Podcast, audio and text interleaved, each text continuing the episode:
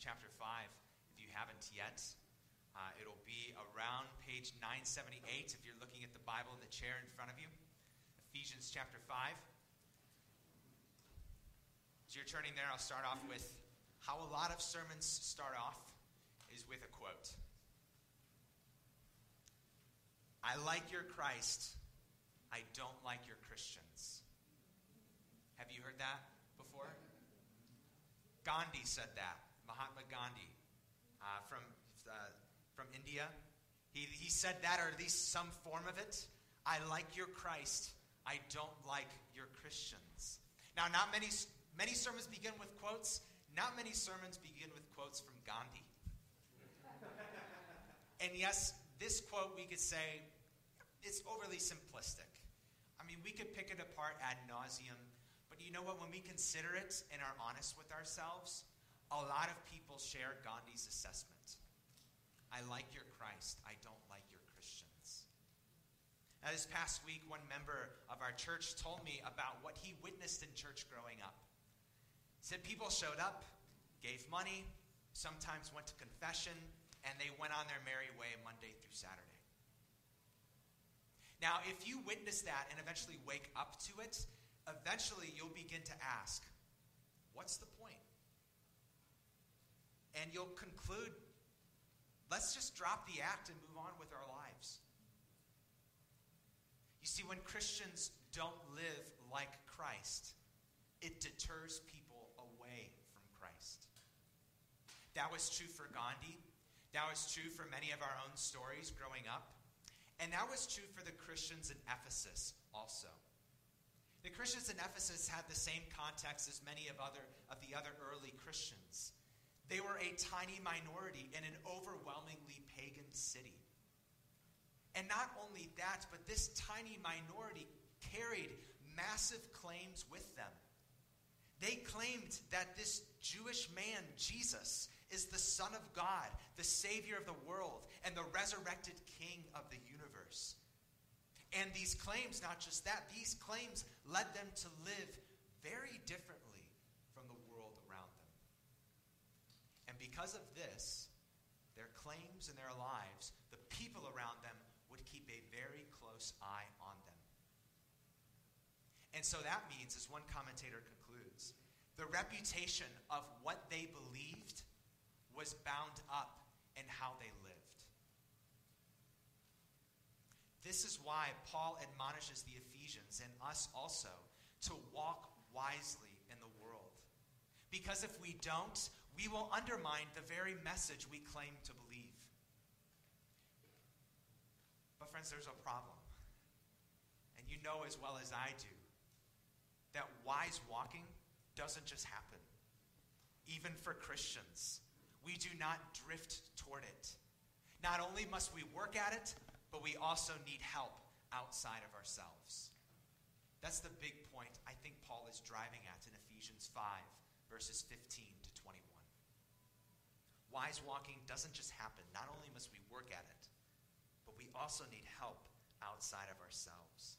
Let's read these verses. You can follow along as I read. Look carefully then at how you walk, not as unwise, but as wise, making the best use of the time because the days are evil. Therefore, do not be foolish, but understand what the will of the Lord is. And do not get drunk with wine, for that is debauchery, but be filled with the Spirit, addressing one another in psalms and hymns and spiritual songs, singing and making melody to the Lord with your heart, giving thanks always and for everything to God the Father in the name of our Lord Jesus Christ, submitting to one another out of reverence for Christ. This is the word of the Lord. We'll break down the call to walk wisely in three points.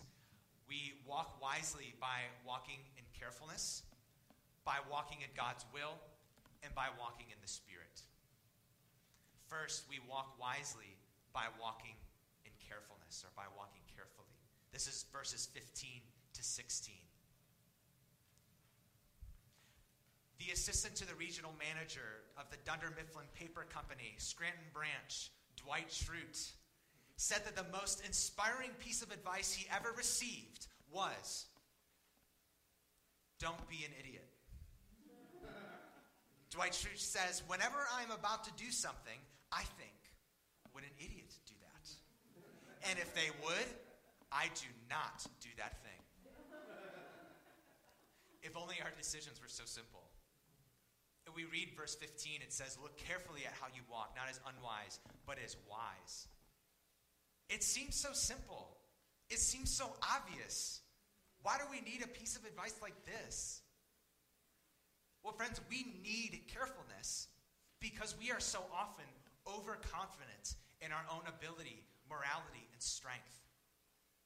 We need carefulness because we so quickly disregard dangers, challenges, and temptations. I mean, how better off would so many of us be if we just listened to our moms more often when they told us, be? We need carefulness, friends, because we, ex- we selectively apply carefulness.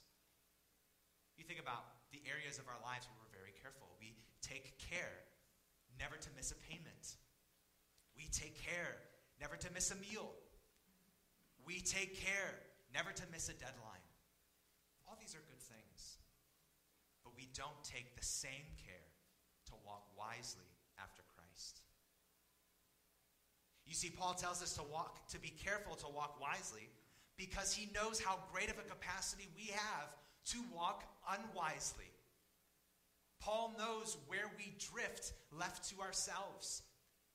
And as the passage continues, Paul knows that we drift not toward making the best use of the time, we drift toward wasting time. We don't drift toward walking in God's will, we drift toward walking in our own will.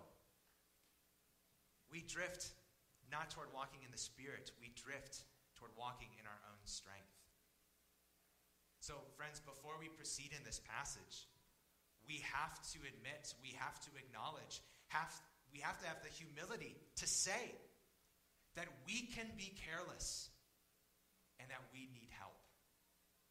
We have to say that from the outset. So, what does carefulness look like? It's required to walk wisely, what does carefulness look like? Well, perhaps a story will help. Now, at the point of the incident, I lived in my house for about two years, and I did the math. That's 730 days. It's really hard math. Um, each one of those days, I parked my car in the garage. So let's say on average, I backed out of my garage once a day. So that's over 700 times I backed my car out of the garage. So just a pretty normal process. You start it, you shift to reverse, you back up, and you are onto your destination. And over 700 times, I never had any issues. Nothing ever happened. Can you sense what's coming? One day, my friend Luke comes over. He, we decide, hey, we're going to be uh, economical, and we are going to drive together to dinner. So he parks in my driveway. And I did what I had done over 700 times. started it, shifted reverse, just backed up, and bang, right into his car. I've never had an accident at that point, and that marked down as an accident on my insurance claim. I was not careful. Even though I did something over 700 times, I was not careful. I was careless. You see, carefulness is active discernment. Carefulness is active discernment. It's easy to be passive. It's easy to act automatically. It's easy just to do what we have always done. It requires effort to think each time before we act. It requires effort to think before we speak. Husbands, testify. It requires effort to be present in each moment and with each person you're around. the active discernment of carefulness. It's not just proactive, though. It's not just something that we do on the front end of how we walk. The active discernment of carefulness is also reactive. You see, it's easy never to challenge ourselves. It's easy never to examine ourselves. It requires effort to review how we've been walking. We must actively discern whether or not we are walking wisely. We must actively discern, as Paul continues in verse 16, whether or not we are making the best use of the time. Now, verse 16, some translations will say redeeming the time. This carries the sense that we buy it back from being wasted. We buy back time wasted. You see, if we are not careful, not only will we not walk wisely, we will waste time. So, carefulness looks like spotting and removing all that prevents us from walking wisely and all that prevents us from making the best use of the time. So maybe we can run through what this might look like for us as individuals. Is just simple questions. What does a typical week look like for you? What are your patterns, routines, tendencies? Do you go through these thoughtlessly? Or do you go through these carefully? Are there ways you are not walking wisely? Are there ways you are not making the best use of the time? Now, I think if we're honest, the answer is yes for everybody in this room. But our yes answers are going to come in different shapes and sizes. Some of us aren't careful about how much entertainment we consume. That's kind of the softball one, right? Others of us aren't careful about how busy and active we let ourselves be. Others still aren't careful to avoid sins like those Paul listed in uh, chapter 5, verses 1 to 14, the section we considered last week. Some of us aren't careful to avoid those sins like sexual immorality, filthiness, foolish talk, crude joking, covetousness. Other of us still aren't careful to seize opportunities to care for and love the people we're around every day. Are you making the best use of the time? Are you careful to walk wisely? In the three part documentary about Bill Gates, it's called Inside Bill's Brain, it's on Netflix. Um, his secretary, at the very beginning of the documentary, she explained how she crafts and manages Bill Gates' schedule. And Bill Gates' schedule is carefulness on steroids. Oh my goodness. Every minute is accounted for. She said that Gates understands that time is one commodity that he can't buy more of. That Bill Gates, he knows that he has the same 24 hours in a day as everybody else has. But, friends, we have to be careful in how we talk about carefulness. We want to talk about it in a distinctly Christian way, not just in a business productivity way. You see, one difference between Christian carefulness and Bill Gates' carefulness is what motivates us. And that comes out, I think, in at least two places in verses 15 to 16. Motivation for carefulness comes out first in the word then in verse 15. You see it there? It says, Look carefully then at how you walk. Paul does this all the time. It's his way of pointing back to what he just wrote. Now, Paul Morrison said that last week, throughout the letter, Paul tells the Ephesians how they should walk. It's one of Paul's favorite verbs. So, in the previous section, he tells the Ephesians in verse 1 of chapter 5 to walk as children of God. He tells them in verse 8 to walk as children of light. This gives us an insight. It tells us the only way we'll walk wisely is if God has already made us his children. He has done that for those who trust in Christ's sacrifice for them. So that means, friends, true wise walking is living out who God has made you to be in Christ. So the motivation, we can boil it down, it looks like this God has made me new in Jesus. Now I want to be careful to live like it. Now, our motivation for carefulness comes out, secondly, at the end of verse 16. See a because phrase. It says, because the days are evil. Not only does Paul know that we do not drift toward careful, wise living, he also knows that there is an obstacle outside of ourselves. He says the days are evil. Now, this does not mean that time itself is evil. It means that what rules over our present time is evil. We can flip back to chapter 2, verse 2. According to that verse, we walked according to the course of this world, following the prince of the power of the air. The world shares Satan's core agenda to put itself in the place of God. So, friends, the point is our surroundings do not spur us on to walk wisely after Christ, they spur us on toward the opposite.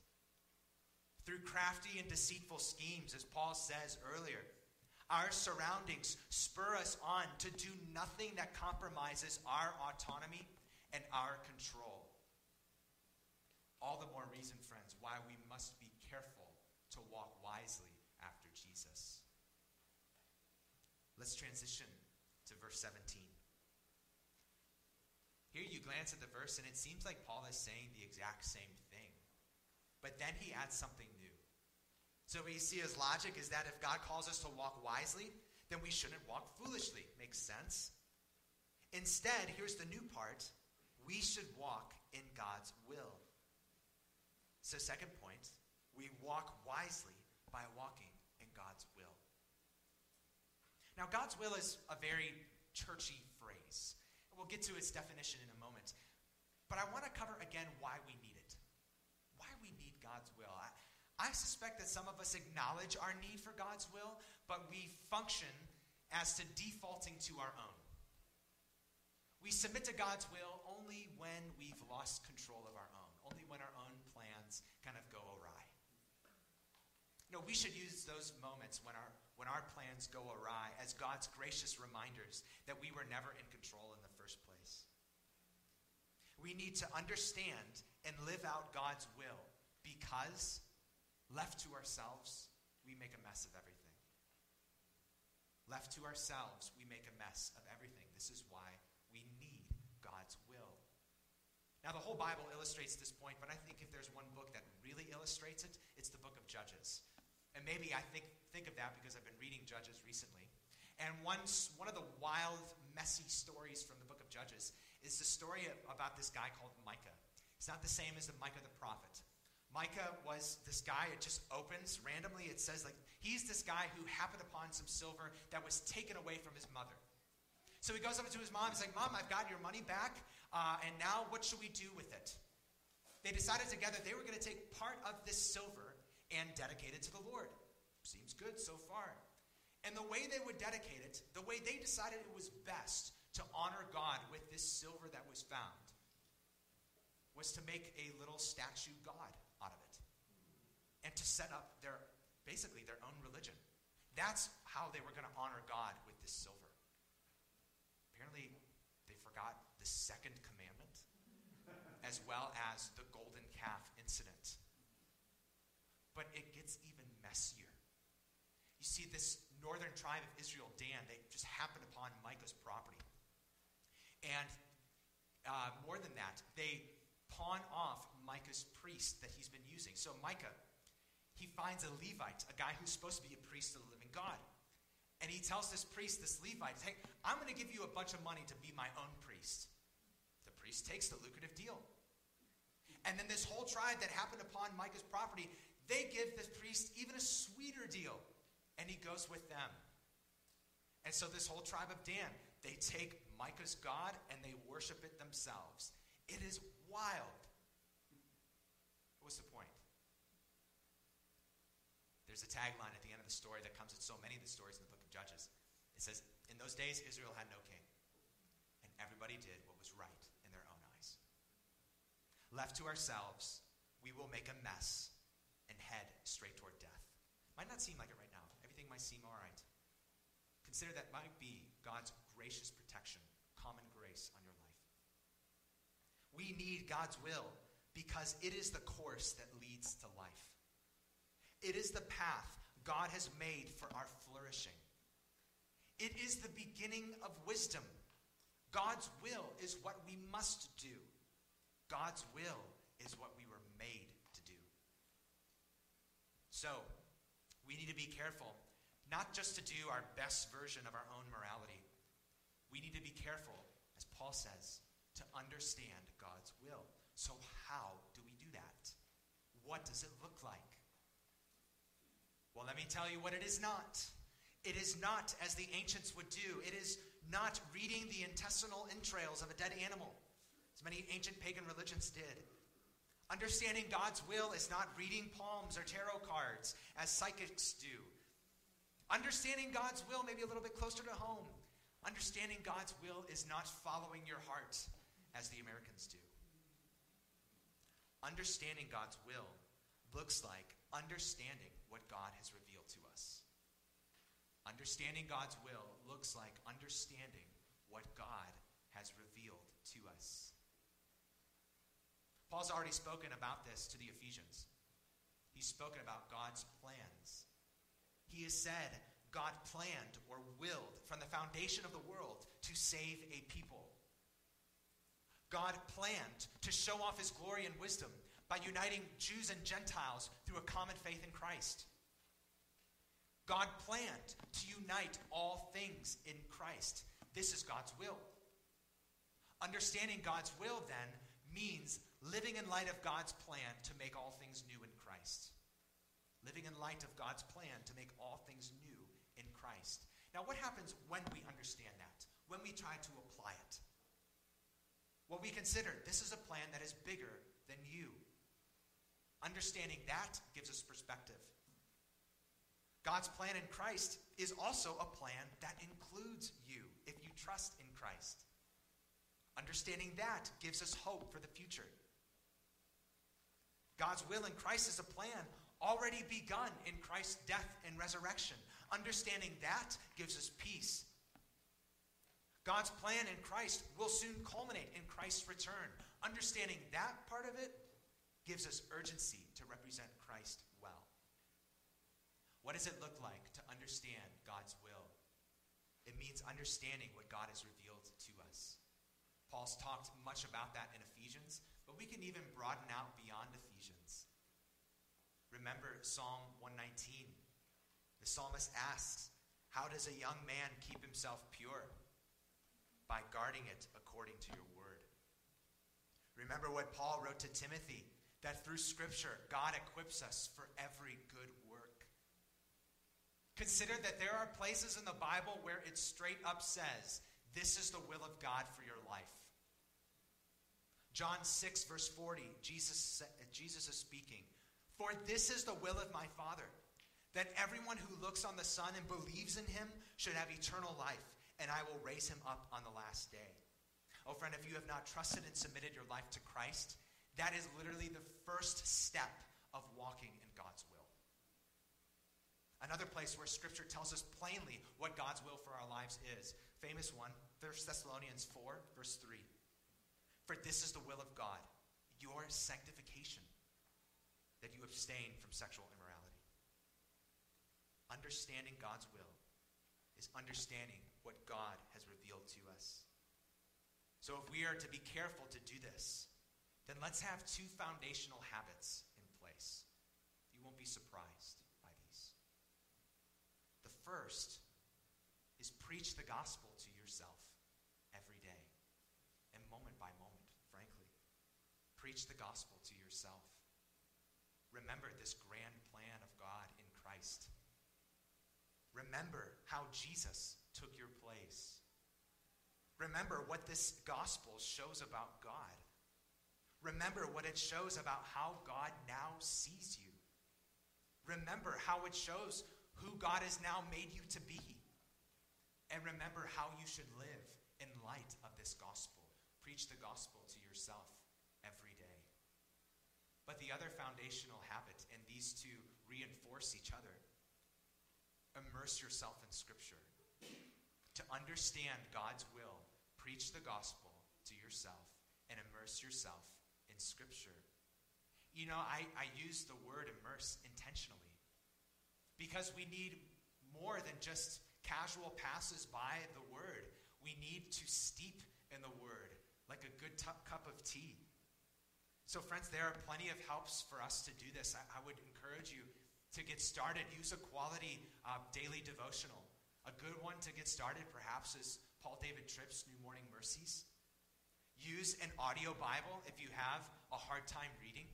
Uh, there's a great app on your phones you can download called Dwell, or the YouVersion app on your phone has an audio, uh, audio Bible as well. But I would say more than that, to immerse yourself in Scripture, don't treat church so casually, but engage. Because this is what we are trying to do together to immerse ourselves in Scripture in order to understand God's will. So engage in community group, engage in course seminars, in men's and women's groups, in sermons and songs, so that together we are preaching the gospel to ourselves and immersing ourselves in Scriptures so that we understand God's will and live it out. These are good foundations to understand the will of the Lord. So let's review. We walk wisely by walking with carefulness. We walk wisely by walking in God's will. But you know, if we left it here, we'd risk thinking that as we are traveling down this road, we know that we got started because God made us new. But we, if we left it here, we'd risk thinking that now it's all on us as we continue down this road. And the last point reminds us that it's not. If we are to walk wisely, not only must we walk in carefulness, not only must we walk in the will of the Lord, we must walk the Spirit. This is the last point. Now, next to Christmas, I asked permission for this. Next to Christmas, my wife's favorite holiday is April Fool's Day she will remind me throughout the year that she schemes about how to trick me. And so that makes me very nervous. Uh, but I have my guard up this April Fool's Day. And it was toward the end of the day. There weren't really any big tricks yet, so I was especially paranoid. Uh, but I just, I sat down and I turned on the TV. But it didn't turn on. I tried again. And you know, my Sherlock Holmes mind is going. Um, amateur Sherlock Holmes. So I, I released the hatch that covered the batteries, and lo and behold, they were gone. And I knew. And Kate, all the while, I could see her peering from me, waiting for me to let out an ugh and get up and get batteries. The point is that trying to walk wisely after Christ without the Holy Spirit is like trying to turn on the TV without batteries in the remote. Without the Spirit, we will not walk carefully. Galatians 5, verse 16. But I say, walk by the Spirit, and you will not gratify the desires of the flesh. What Paul implies there is that if we don't walk in the Spirit, we will gratify the desires of the flesh. Without the Spirit, we will not understand the will of the Lord. 1 Corinthians 2, verse 12. Now we have received not the Spirit of the world, but the Spirit who is from God, that we might understand the things freely given us by God. Now, Paul sets up our need to walk in the Spirit by way of contrast. He says that there is something else that can hack and take over our operating system. He says, being drunk with wine, verse 18. Being drunk with wine, Paul says, will not lead to wise living. Being drunk with wine instead will lead to debauchery. It's an old word. The, his point is that drunkenness, it depresses your faculties. It ruins your judgment. It makes you lose control. But just to give a little bit of context about Paul's warning here and this contrast, Wine was the staple drink of the ancient Mediterranean world. Like in many places in the world, still, there's not great access to clean water. And so wine was often safer to drink. But not only that, there were groups around the Ephesian Christians who would get drunk during religious festivals as a way to try to get closer to their gods. So it's fair to conclude that Paul didn't randomly choose wine to contrast being filled with the Spirit. I think it's fair to conclude that this must have been a relevant and real temptation for the Ephesians. And it is for us as well. And not just wine, brothers and sisters. We must resolve, along with Paul in 1 Corinthians 6, verse 12, that yes, we have freedom in Christ, but we will not give ourselves over to be dominated by any other influence besides Christ. So, yes, when someone is drunk, we say they are under the influence. Instead, we want to be under the influence of the Spirit. Now, what does that look like? Well, it begins, as Paul says in verse 18, by being filled with the Spirit. Again, this is curious. We have to ask questions about it. We wonder because the Spirit is supposed to already dwell in us. But if this is something that Paul calls us to do, then it must mean that we have some kind of part to play as to how much the Spirit fills us and how much the Spirit influences us. You know as well as I do that there are times when we submit to walking in the Spirit, and there are other times when we resist the Spirit. As Paul put it earlier, we grieve the Spirit. At times. So, how do we be filled with the Holy Spirit then? Well, church father John Chrysostom was very helpful on this point. He points to the context of this passage, just what comes before it, verses 1 to 14. He says, We can be ready for the Spirit's filling. This happens only when we have cleansed our souls of falsehood, anger, bitterness, sexual impurity, uncleanness, and covetousness. All those sins listed in the previous section. In other words, when we empty ourselves of sin, we prepare to be filled with the Holy Spirit. We can get help from another similar passage, Colossians 3, verse 16. Paul exhorts us in that verse to let the word of Christ dwell in you richly. Let the word of Christ dwell in you richly. You see, the Spirit and the Word are very closely connected to obey the word and to surrender to the Spirit, John Stott says, are virtually identical. So, how does the Spirit fill us? When we empty ourselves of sin and fill ourselves with the Word. Now, when we are filled with the Spirit, we will walk wisely. And Paul gives some examples in verses 19 to 21. He gives us some examples. What does it look like to walk in the Spirit? Notice these results here glance at them, verses 19 to 21. See the contrast of being filled with wine. Instead of loss of control, the fruit of walking in the Spirit is self control. Instead of hampering our faculties, the Spirit enhances them. And so in verses 19 to 21, Paul shows at least three results about what it looks like to walk in the Spirit. First, it looks like loving praise. You see that? There in verse 19. The Spirit leads us away from being consumed with ourselves, and instead, He gives us hearts that love others and love God. And this shows up in singing, Paul puts it. So I wonder, friends, where is your heart when we sing together? Do you sing just for you, or do you sing for the people around you? You know that you can love and encourage others through your singing. And you may say, well, really? Because I kind of stink at singing. well, friend, I would encourage you apply Buddy the Elf's mantra on Sunday mornings. He says the best way to spread Christmas cheer is singing loud for all to hear. it might seem strange, but you, you might catch me sometimes that I, I'd like to turn around and look at everyone in the room when we sing. It, I do that because it reminds me that I don't worship God alone, that I worship God alongside brothers and sisters. So we think about uh, our loving praise that shows up in song, and Paul addresses there's a horizontal dimension to it, how we care for one another, but he also addresses the vertical dimension of it, that we want to sing from a heart that sincerely loves the Lord. So I wonder, I'll ask you again do you have a heart that desires to sing to the Lord? Not just here, but like throughout the week. Have a heart that desires to sing now, I know we go through different seasons of life, I know we have different temperaments. But the Christian life, friends, is, is not meant to be a drag, is not meant to be a performance or an act. So pray that the Spirit would tune your heart to sing God's grace.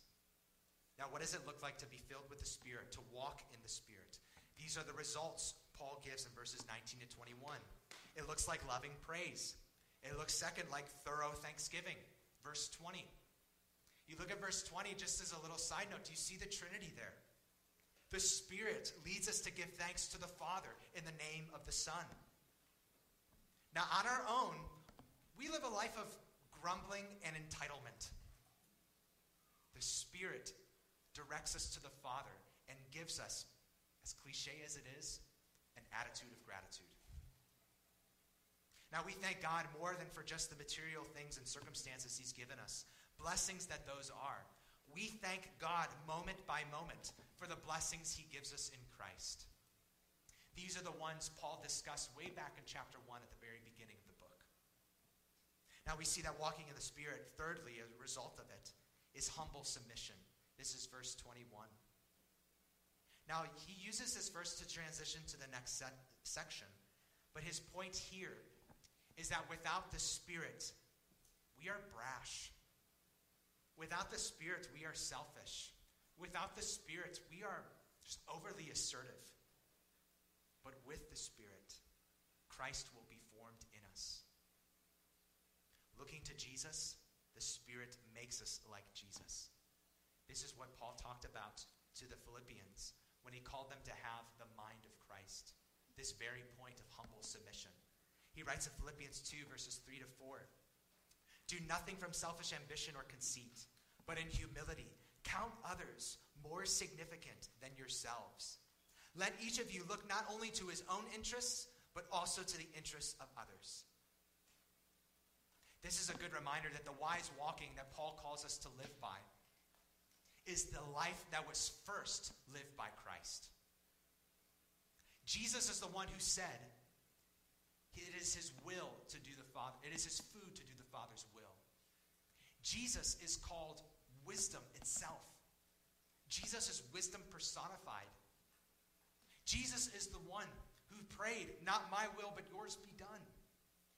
Jesus is the one who the Spirit filled like none other, who we see these results on display all the time, who loved deeply, thanked constantly, and set aside himself for the sake of others. The point is, friends, walking in the Spirit is walking like Jesus. Now, as we conclude, if wise walking and living like Jesus sound like a little too high of threshold for you, if you're thinking, man, I, I I already have trouble dealing with all that I got going on, let alone trying to do be careful to walk well and know the will of the Lord. If this if this sounds too much for you, I'd say you're right. And that's the point. That's why Jesus sent the Holy Spirit, who he calls the Helper. As we carefully walk wisely in God's will. We pray that the Spirit fills us so that it is no longer us who lives, but Christ who lives in us. Let's pray.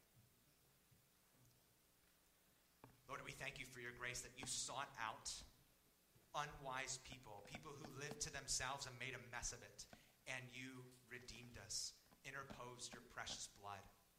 And not just that, not only do we have now have a standing with you, but you have made us new and set us on a new course. And not just left us to ourselves to do it, but have given us the Spirit. So by the Spirit, Lord, help us to be careful in how we live. Help us to understand what the will of the Lord is. And help us to live like Jesus.